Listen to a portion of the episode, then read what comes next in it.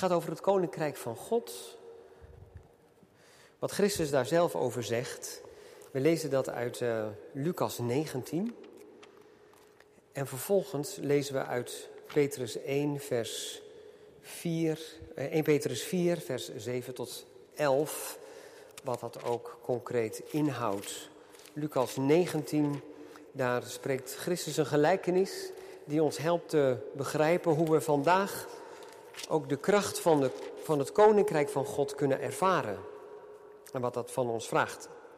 In Lucas 19 vanaf vers 11 lezen we dit. Uh, Christus is op weg naar Jeruzalem. Hij heeft net uh, ontmoet en daarvan gezegd dat hij de zoon des mensen is gekomen om te zoeken en zalig te maken wat verloren is. En dan in vers 11. Terwijl zij nu dit alles hoorden, sprak Jezus een gelijkenis uit, die hij eraan toevoegde, en dat is heel belangrijk wat daar staat, omdat, dat is de reden, omdat hij dicht bij Jeruzalem was en de mensen dachten dat het koninkrijk van God onmiddellijk zou aanbreken. Hij zei dan dit. Een zeker mens van hoge geboorte reisde naar een ver land om voor zich een koninkrijk in ontvangst te nemen en daarna terug te keren. Hij riep zijn tien slaven, gaf hun tien ponden en zei tegen hen: Doe daarmee zaken totdat ik terugkom. Zijn burgers haatten hem en stuurden hem een gezantschap na om te zeggen: Wij willen niet dat deze man koning over ons zal zijn. Het gebeurde toen hij teruggekomen was, nadat hij het koningschap in ontvangst had genomen, dat hij zei dat men die slaven aan wie hij het geld gegeven had, bij hem zouden roepen om te weten wat ieder met het zaken doen aan winst had gemaakt. De eerste verscheen en zei, Heer, uw pond heeft tien ponden winst opgeleverd. Hij zei tegen hem: Goed gedaan, goede slaaf. Wees, omdat u in het minste trouw bent geweest, machthebber over tien steden. De tweede kwam en zei: Heer, uw pond heeft vijf ponden opgeleverd. En hij zei ook tegen hem: En u, wees machthebber over vijf steden. Een ander kwam en zei: Heer, zie uw pond, dat ik had weggelegd in een zweetdoek. Want ik was bevreesd voor u, omdat u een streng mens bent.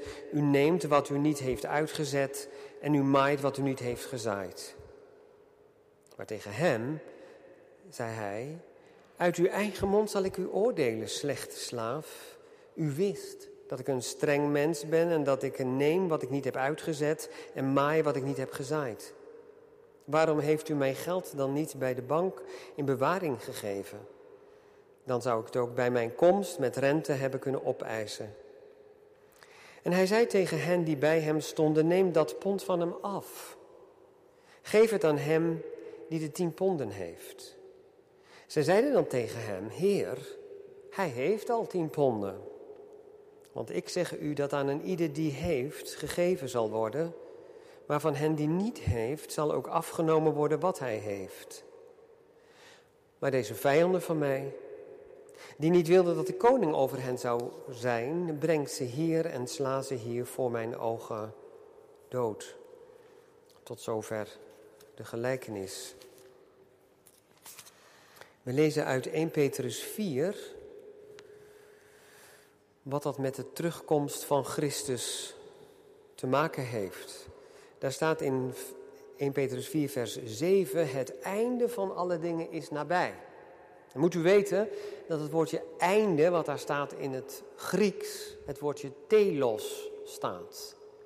En dat betekent niet alleen maar einde, punt, niks meer, maar einddoel. Het einddoel, de voleinding, de voleinding van Gods plannen is dichter nabij dan toen wij tot geloof kwamen, schrijft Paulus. Petrus zegt dus: het einddoel van alle dingen is al nabij. Door de opstanding van Christus uit de doden. Wees daarom bezonnen en nuchter in de gebeden. Dus als we het hebben over adventsleven, dan is het dit. Wees bezonnen en nuchter in de gebeden. Heb voor alles vurige liefde voor elkaar. Want de liefde zal een menigte van zonden bedekken. Wees gastvrij voor elkaar. Zonder morren, zonder mopperen. Laat ieder de ander dienen met de genadegaven zoals hij die ontvangen heeft als goede beheerders van de veelsoortige genade van God. Als iemand spreekt, dan als iemand die woorden van God spreekt. Als iemand dient, dan als iemand die dient uit kracht die God schenkt, zodat God in alles verheerlijkt wordt door Jezus Christus. Hem komt de heerlijkheid en de kracht toe tot in alle eeuwigheid. Amen. Broers en zusters, jongens en meisjes, ah, bij de overdenking van deze gelijkenis die Jezus heeft gesproken, moest ik denken aan dat uh, ruilspel. Wat uh, jullie misschien wel heel goed kennen en misschien ook wel gedaan hebben met de club of met een uh, barkamp of zoiets dergelijks. Dat ruilspel wat je dan doet en dat heet appel en ei. Je krijgt eigenlijk een ei of een appel met de opdracht dat je dat moet gaan ruilen. En daardoor dan dat het steeds meer zal worden. Dat het iets oplevert. Nou, sommige jongens en meisjes vinden dat helemaal geweldig. Die denken, ja wat leuk, gaan we doen. Maar uh, anderen die denken, wat? Nou, mij niet gezien hoor. Moet ik dan zo aanbellen bij, die, bij mensen die ik helemaal niet ken. En dan moet ik dan moet dat voorstellen van mevrouw, wilt u dit ruilen? Uh, ik heb één appel, maar wilt u de twee uh, teruggeven of iets anders? En wat uh, liefst dat het echt heel veel meer wordt. Want uiteindelijk is wel de bedoeling dat we, we zijn met één ei vertrokken, maar dat we zometeen wel met een hele doos met levensmiddelen terugkomen of zoiets. Dat zien we niet zitten staan we, misschien krijg ik een hele rare reactie. En, en, dan weet ik niet meer wat ik moet zeggen. En, uh, en uh, ja, misschien word ik wel weggestuurd. Uit angst doen we dat dan maar niet. Daar moest ik aan denken bij deze gelijkenis die Jezus uitspreekt met die ene slaaf, ene bediende, die zegt: Ik ben er maar niet aan begonnen. Ik heb dat wat u aan mij gegeven heeft weggestopt in de grond. Dat is maar zeker. Want ik was eigenlijk bang voor u. Dus dit weer, hè, de angst. Nou ja, daar kan je toch niks aan doen, denken sommige jongens en meisjes. Uh, ja, de een is nu eenmaal meer een ondernemend type dan een ander. De een durft nu eenmaal meer dan een ander. Dus ja, als je dat nou niet durft, dan kan je toch niet iemand kwalijk nemen, toch? Nou, bij dat spel geldt dat. Maar of dat ook klopt in het koninkrijk van God, dat zullen we gaan zien. Want Jezus heeft heel bewust deze gelijkenis gesproken. We lazen het net al, met een duidelijk doel.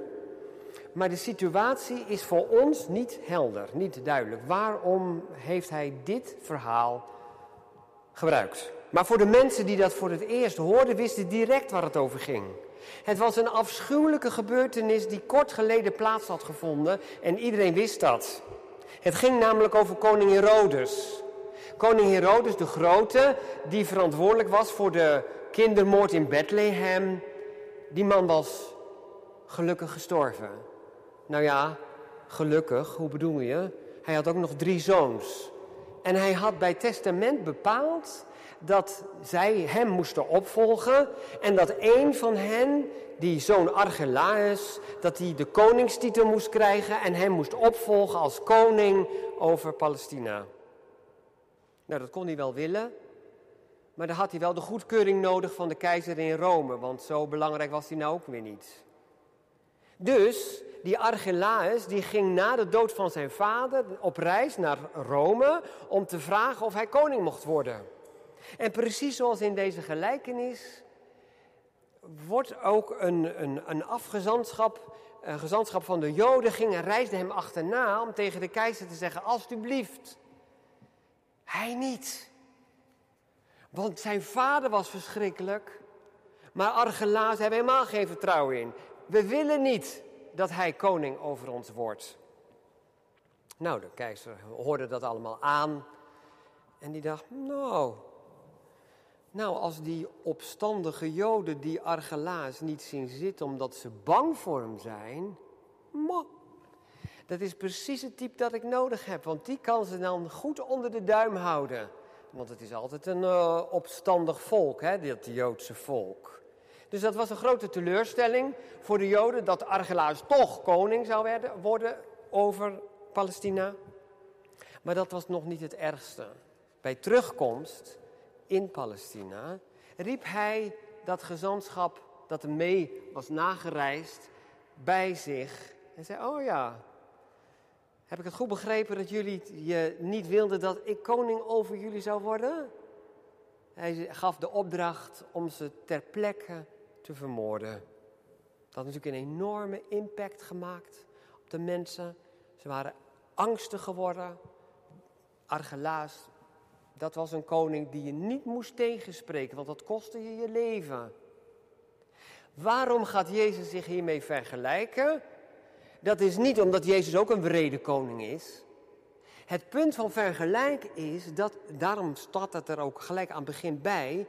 Hij ging naar Jeruzalem en de mensen verwachten dat het koninkrijk van God direct, onmiddellijk zou plaatsvinden. En dat was niet zo. Mensen hadden een hele andere verwachting over het koninkrijk van God, een hele andere voorstelling dan waar het werkelijk over gaat. Jezus is inderdaad de zoon van David. En hij zal koning worden, maar op een hele andere manier dan zijn vader David was geweest. En Jezus gaat inderdaad naar Jeruzalem, maar hij wil duidelijk maken, mensen, ik ga nu naar Jeruzalem. Het koninkrijk van God komt, maar ik ga nu naar Jeruzalem niet om daar de kroon in ontvangst te nemen, maar om mijn leven te offeren aan het kruis van Golgotha. Ik ga nu naar Jeruzalem niet om te triomferen, maar om te sterven. En ook na de opstanding uit de doden is het koninkrijk van God wel heel dichtbij gebracht. Maar is Jezus eerst naar zijn vader in dat verre land gegaan om het koningschap in ontvangst te nemen? Dat hebben we beleden als kerk. Hij zit naast zijn vader in de hemel als koning der koningen. En aan zijn koninkrijk zal geen einde komen.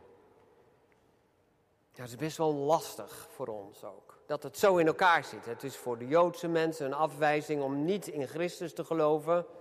Man zeggen, ja, maar kijk, kijk nou eens in de wereld. Er is toch heel veel wat dat koningschap... Jezus kan niet de Messias zijn, want kijk eens in de wereld wat er allemaal gebeurt. Dat is allemaal tegen dat koninkrijk van God.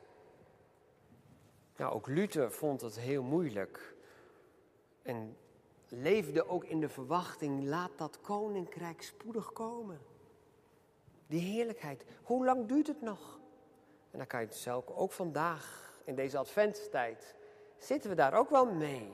Ja, gelukkig weten we dat het koninkrijk van God komt. Dat is de hoop, dat is het perspectief, dat is het uitzicht, dat het eens volledig zal zijn.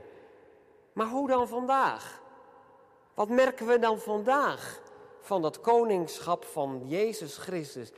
Nou, zegt Jezus, daarom vertel ik je nou precies deze gelijkenis. Je kunt, hoewel ik in het buitenland ben, in dat verre land, toch mijn macht als koning ervaren als je doet wat ik je opdraag. Want jullie zullen zijn als al die dienaren die allemaal één pond kregen om daarmee handel te drijven totdat die meester terugkomt. Hoe kun je dat dan ervaren? Nou, allereerst moeten we weten dat dat pond eigenlijk een geldbedrag vertegenwoordigde. Alleen, het is niet veel. Het is ongeveer, uh, omgerekend naar vandaag, is het ongeveer 50 euro. Nou, dat is niet echt veel. Het tweede is dat het ook belangrijk is dat iedere slaaf precies hetzelfde kreeg. Ze kregen allemaal één pond. Niet meer, niet minder. Allemaal gelijk.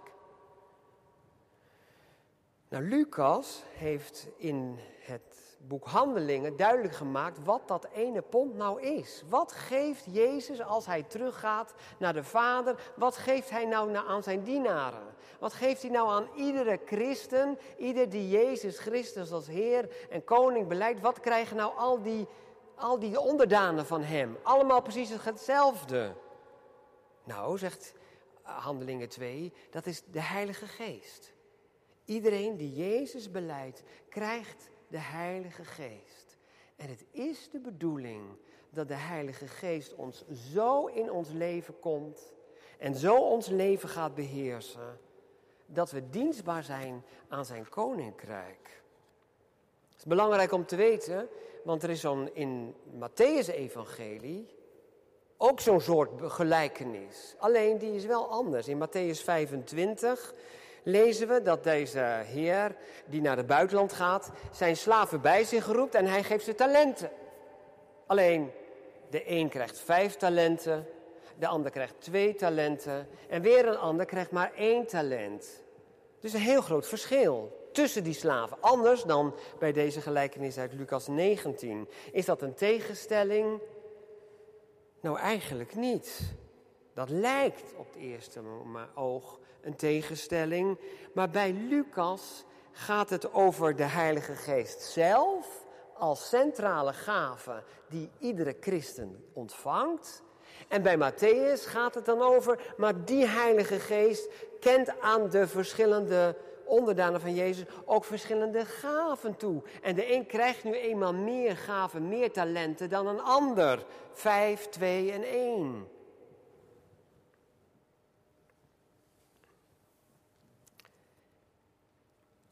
Wat heel belangrijk is, is dus dat wij moeten weten dat het heil, het koninkrijk van God, niet komt omdat wij als mensen met onze talenten zo uit de mate ons best doen. Dat het, wij, dat het komt door onze kracht. En dat als wij er nou maar goed aan werken, dat wij, zoals het in het verleden ook al werd gezegd, dat wij tekenen van het koninkrijk oprichten. De Bijbel zegt, de verlossing, en dat is nou juist voor ons in deze adventestijd zo ontzettend belangrijk. De verlossing de verzoening. Het licht in de duisternis komt niet door ons, maar komt van God.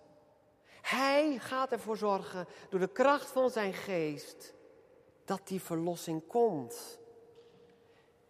Maria ontvangt door de Heilige Geest de Verlosser die zij mag dragen onder haar hart. Niet door kracht of geweld, zegt God, maar door mijn geest zal het geschieden.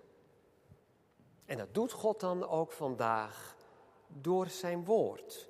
Dus wij kunnen de kracht van Jezus ervaren als koning door ons te laten leiden door zijn geest en te luisteren naar zijn woord.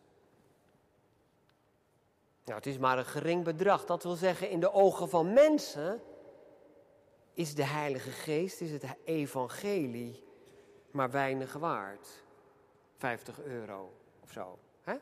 Nou jongens en meisjes, als uh, je vader en moeder een weekendje weggaan en ze zeggen, nou wij, wij gaan weg, maar jullie moeten achterblijven. Hier heb je 50 euro, vermaak je.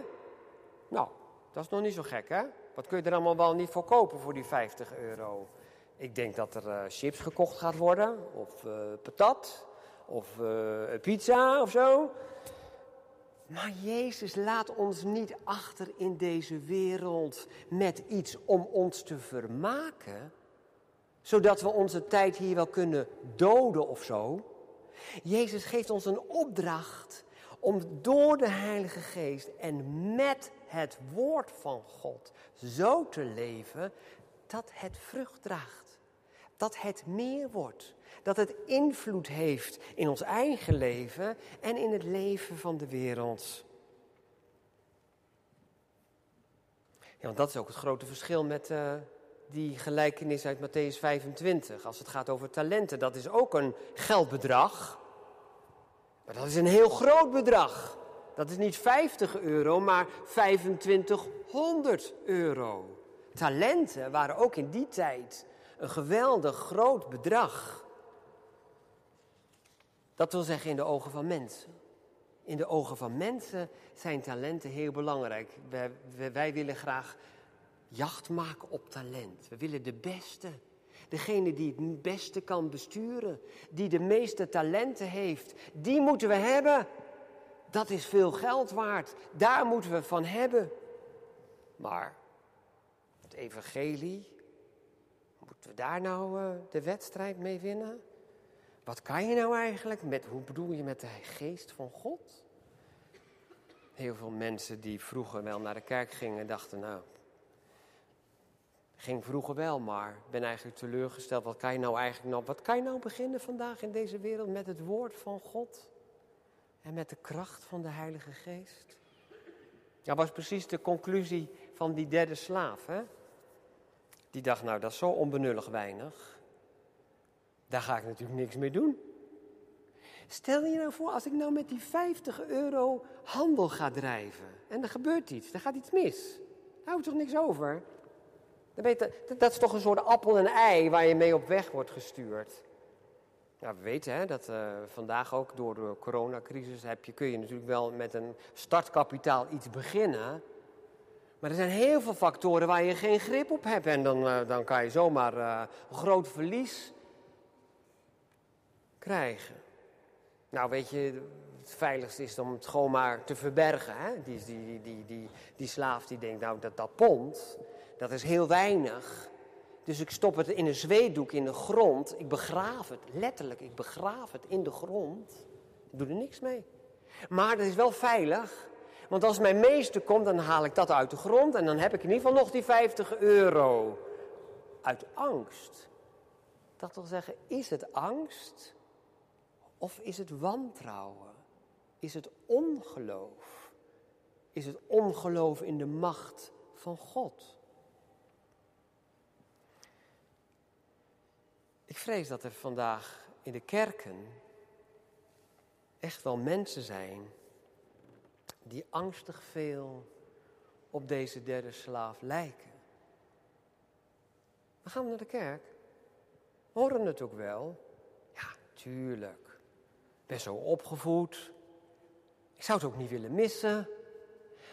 Maar als het er echt op aankomt, ik ben wel de hoofdbewoner van mijn eigen leven. Hè? Het gaat over mijn leven. Ik ben baas in eigen huis.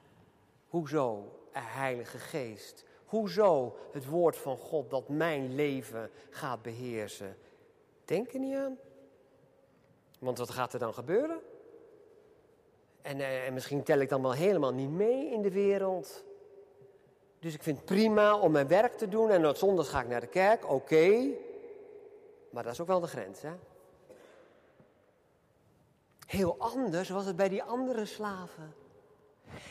Die wisten natuurlijk ook heel goed dat 50 euro maar 50 euro is, hè?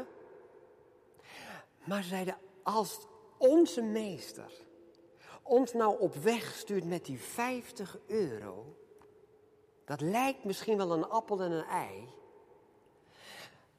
maar dan moeten we die meester vertrouwen.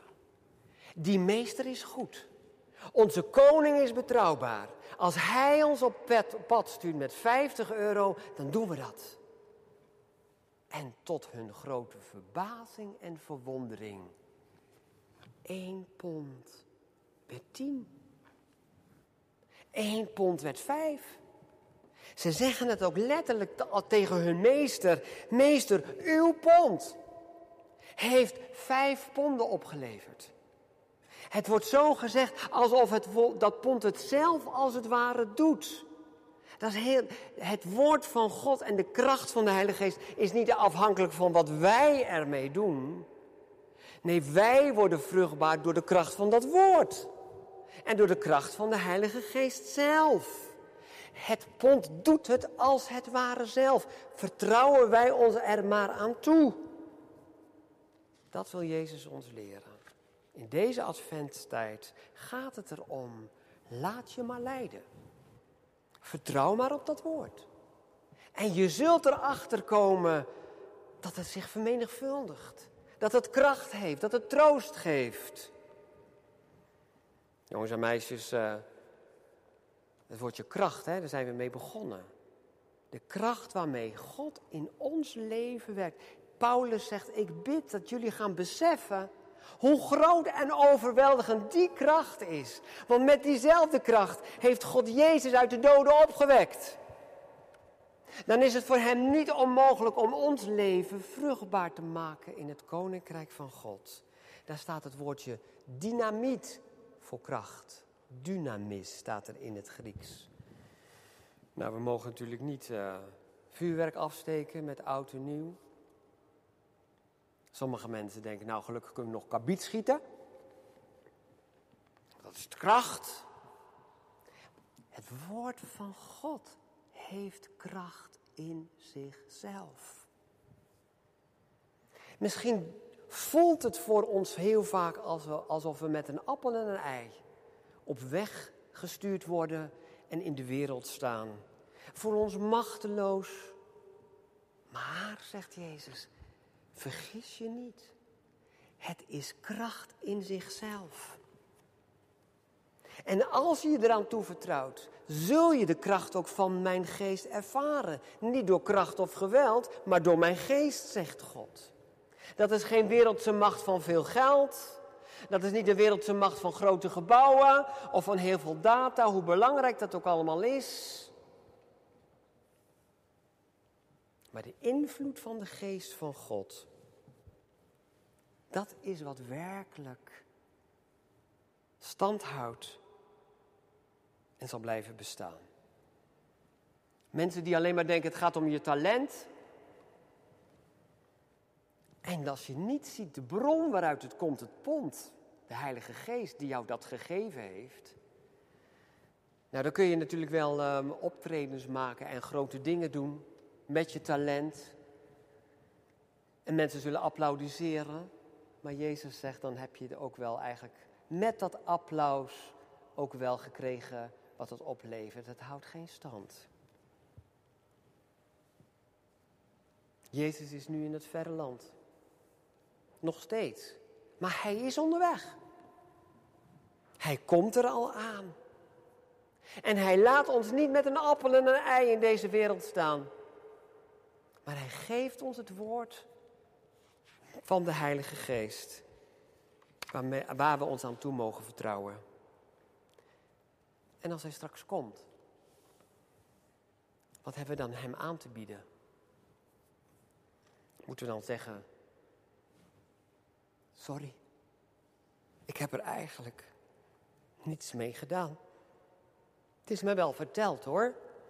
En ik heb het ook wel gezien bij anderen die zich lieten leiden door de Heilige Geest. Grote dingen deden ze. Ik stond er verbaasd van. Maar ik heb het toch maar niet gedurfd. Ik dacht, nee, nee, nee, nee, nee. Ja, laat mij mijn eigen leven maar leiden. Dan komt het wel goed. In het evangelisatiewerk kom je dat tegen. Hè? En mensen zeggen, ja maar oh, ik weet heus wat er in de Bijbel staat hoor, zo ongeveer. Ik ben naar een hele goede christelijke school geweest en vroeger ging ik ook naar de Sint-Jan in de kerk. Ja, nou, en? Dus? Wat nu? Ja, maar uh, ik vond die verhalen van de meester op school prachtig. Over David en Simpson. En, nou, die, die meester kon prachtig vertellen. Ik smulde ervan. Nou, en toen? Wat heeft het jouw leven gebracht? Ben je dichter bij God gekomen? Heeft Hij in jouw leven vrucht mogen dragen? Ik moest eraan denken aan mijn oma. Mijn oma die was 75 jaar. En haar dochter was een paar jaar daarvoor naar Amerika gegaan en trouwde daar met een Amerikaanse man. Ze kreeg natuurlijk de uitnodiging om uh, ook op de bruiloft te komen. En ze gingen in er eentje, nooit gevlogen, 75 jaar, ging ze alleen naar Amerika. En daar ontmoette ze haar Amerikaanse schoonzoon. En hoewel ze eigenlijk niet goed dezelfde taal spraken, maar die had nooit Engels geleerd natuurlijk, kon ze elkaar toch goed verstaan met wat praten met handen en voeten. Kwam helemaal goed. Maar, zei die schoonzoon, het is natuurlijk wel fijn als u beter Engels leert praten, moeder. Ja, jongen, dat is goed. Nou, nou, nou, maar, maar volgend jaar dan kom ik naar Nederland. hier heeft u een boekje. En als u nou iedere keer dat boekje leest, dan kunt u leren wat, wat de Engelse woorden zijn en wat, hoe je zinnen moet uitspreken. Als u nou iedere dag uit dat boekje gaat lezen, dan over een jaar, als ik naar Nederland kom, dan kunnen we heel goed goede gesprekken hebben. Moeder, ja jongen, dat is goed. Nou, oma, nam het boekje mee naar huis hoor. Prima. Ze zetten het op de plank. Ze dacht, het is best. Maar ja, de schoonzoon kwam natuurlijk. En moeder? Heeft u het boekje gebruikt? Ja, jongen. Iedere week. Iedere week? Oh, dat is mooi. Ja, zei oma. Ik heb het iedere week afgestoft, jongen. Zo zijn er heel wat mensen die een mooi Bijbeltje hebben gekregen hier in de Sint-Jan bij de afscheid van de zondagschool. Of bij de afscheid van de basisschool, toen nog lagere school natuurlijk. Het staat op de plank. Of misschien wel een hele mooie Bijbel, zo eentje als daar ligt, met mooie sloten. Het staat in de kast. En het voelt, ik ben er niet los van hoor, zeggen ze dan. Wil je daarmee straks Jezus ontmoeten? Ik was er niet. Nee, ik had er niks tegen. En ik ben er ook niet los van. Maar dat is het ook wel. Of is er het verlangen? Hij is mijn koning. Hij heeft zijn leven voor mij gegeven. En door uw kracht, heren, zie hier ben ik. Uw pond heeft vijf ponden opgeleverd. Want ik liet me leiden door uw woord. En ik werd ook ziek, ik kreeg ook corona. Maar ik liet me troosten door uw woord. Om te weten dat al zou ik sterven, ik binnen mogen gaan, zou mogen gaan in uw koninkrijk. Het is door de kracht van uw woord en door de kracht van uw geest dat ik het geloof niet de prijs heb gegeven. En ik heb het ervaren als ik het las. Dat het mij troostte, dat het mij kracht gaf om toch door te gaan. Wat zit er een kracht in uw woord? Zo mag je dat als ambtsdrager ook ervaren. Op huisbezoek komt, mensen zitten in nood. En je gaat met hen de Bijbel lezen. En je leest over, over wie God is dat mensen dan daardoor getroost worden. Dat is niet de handigheid van de dominee of van de ouderling, maar dat is de kracht van het woord dat iemand daardoor getroost wordt. Niet door kracht of geweld, maar door mijn geest, zegt Jezus. Wat is het geweldig als we straks voor Jezus staan en mogen zeggen: Heer, uw pond ponden opgeleverd. Of tien.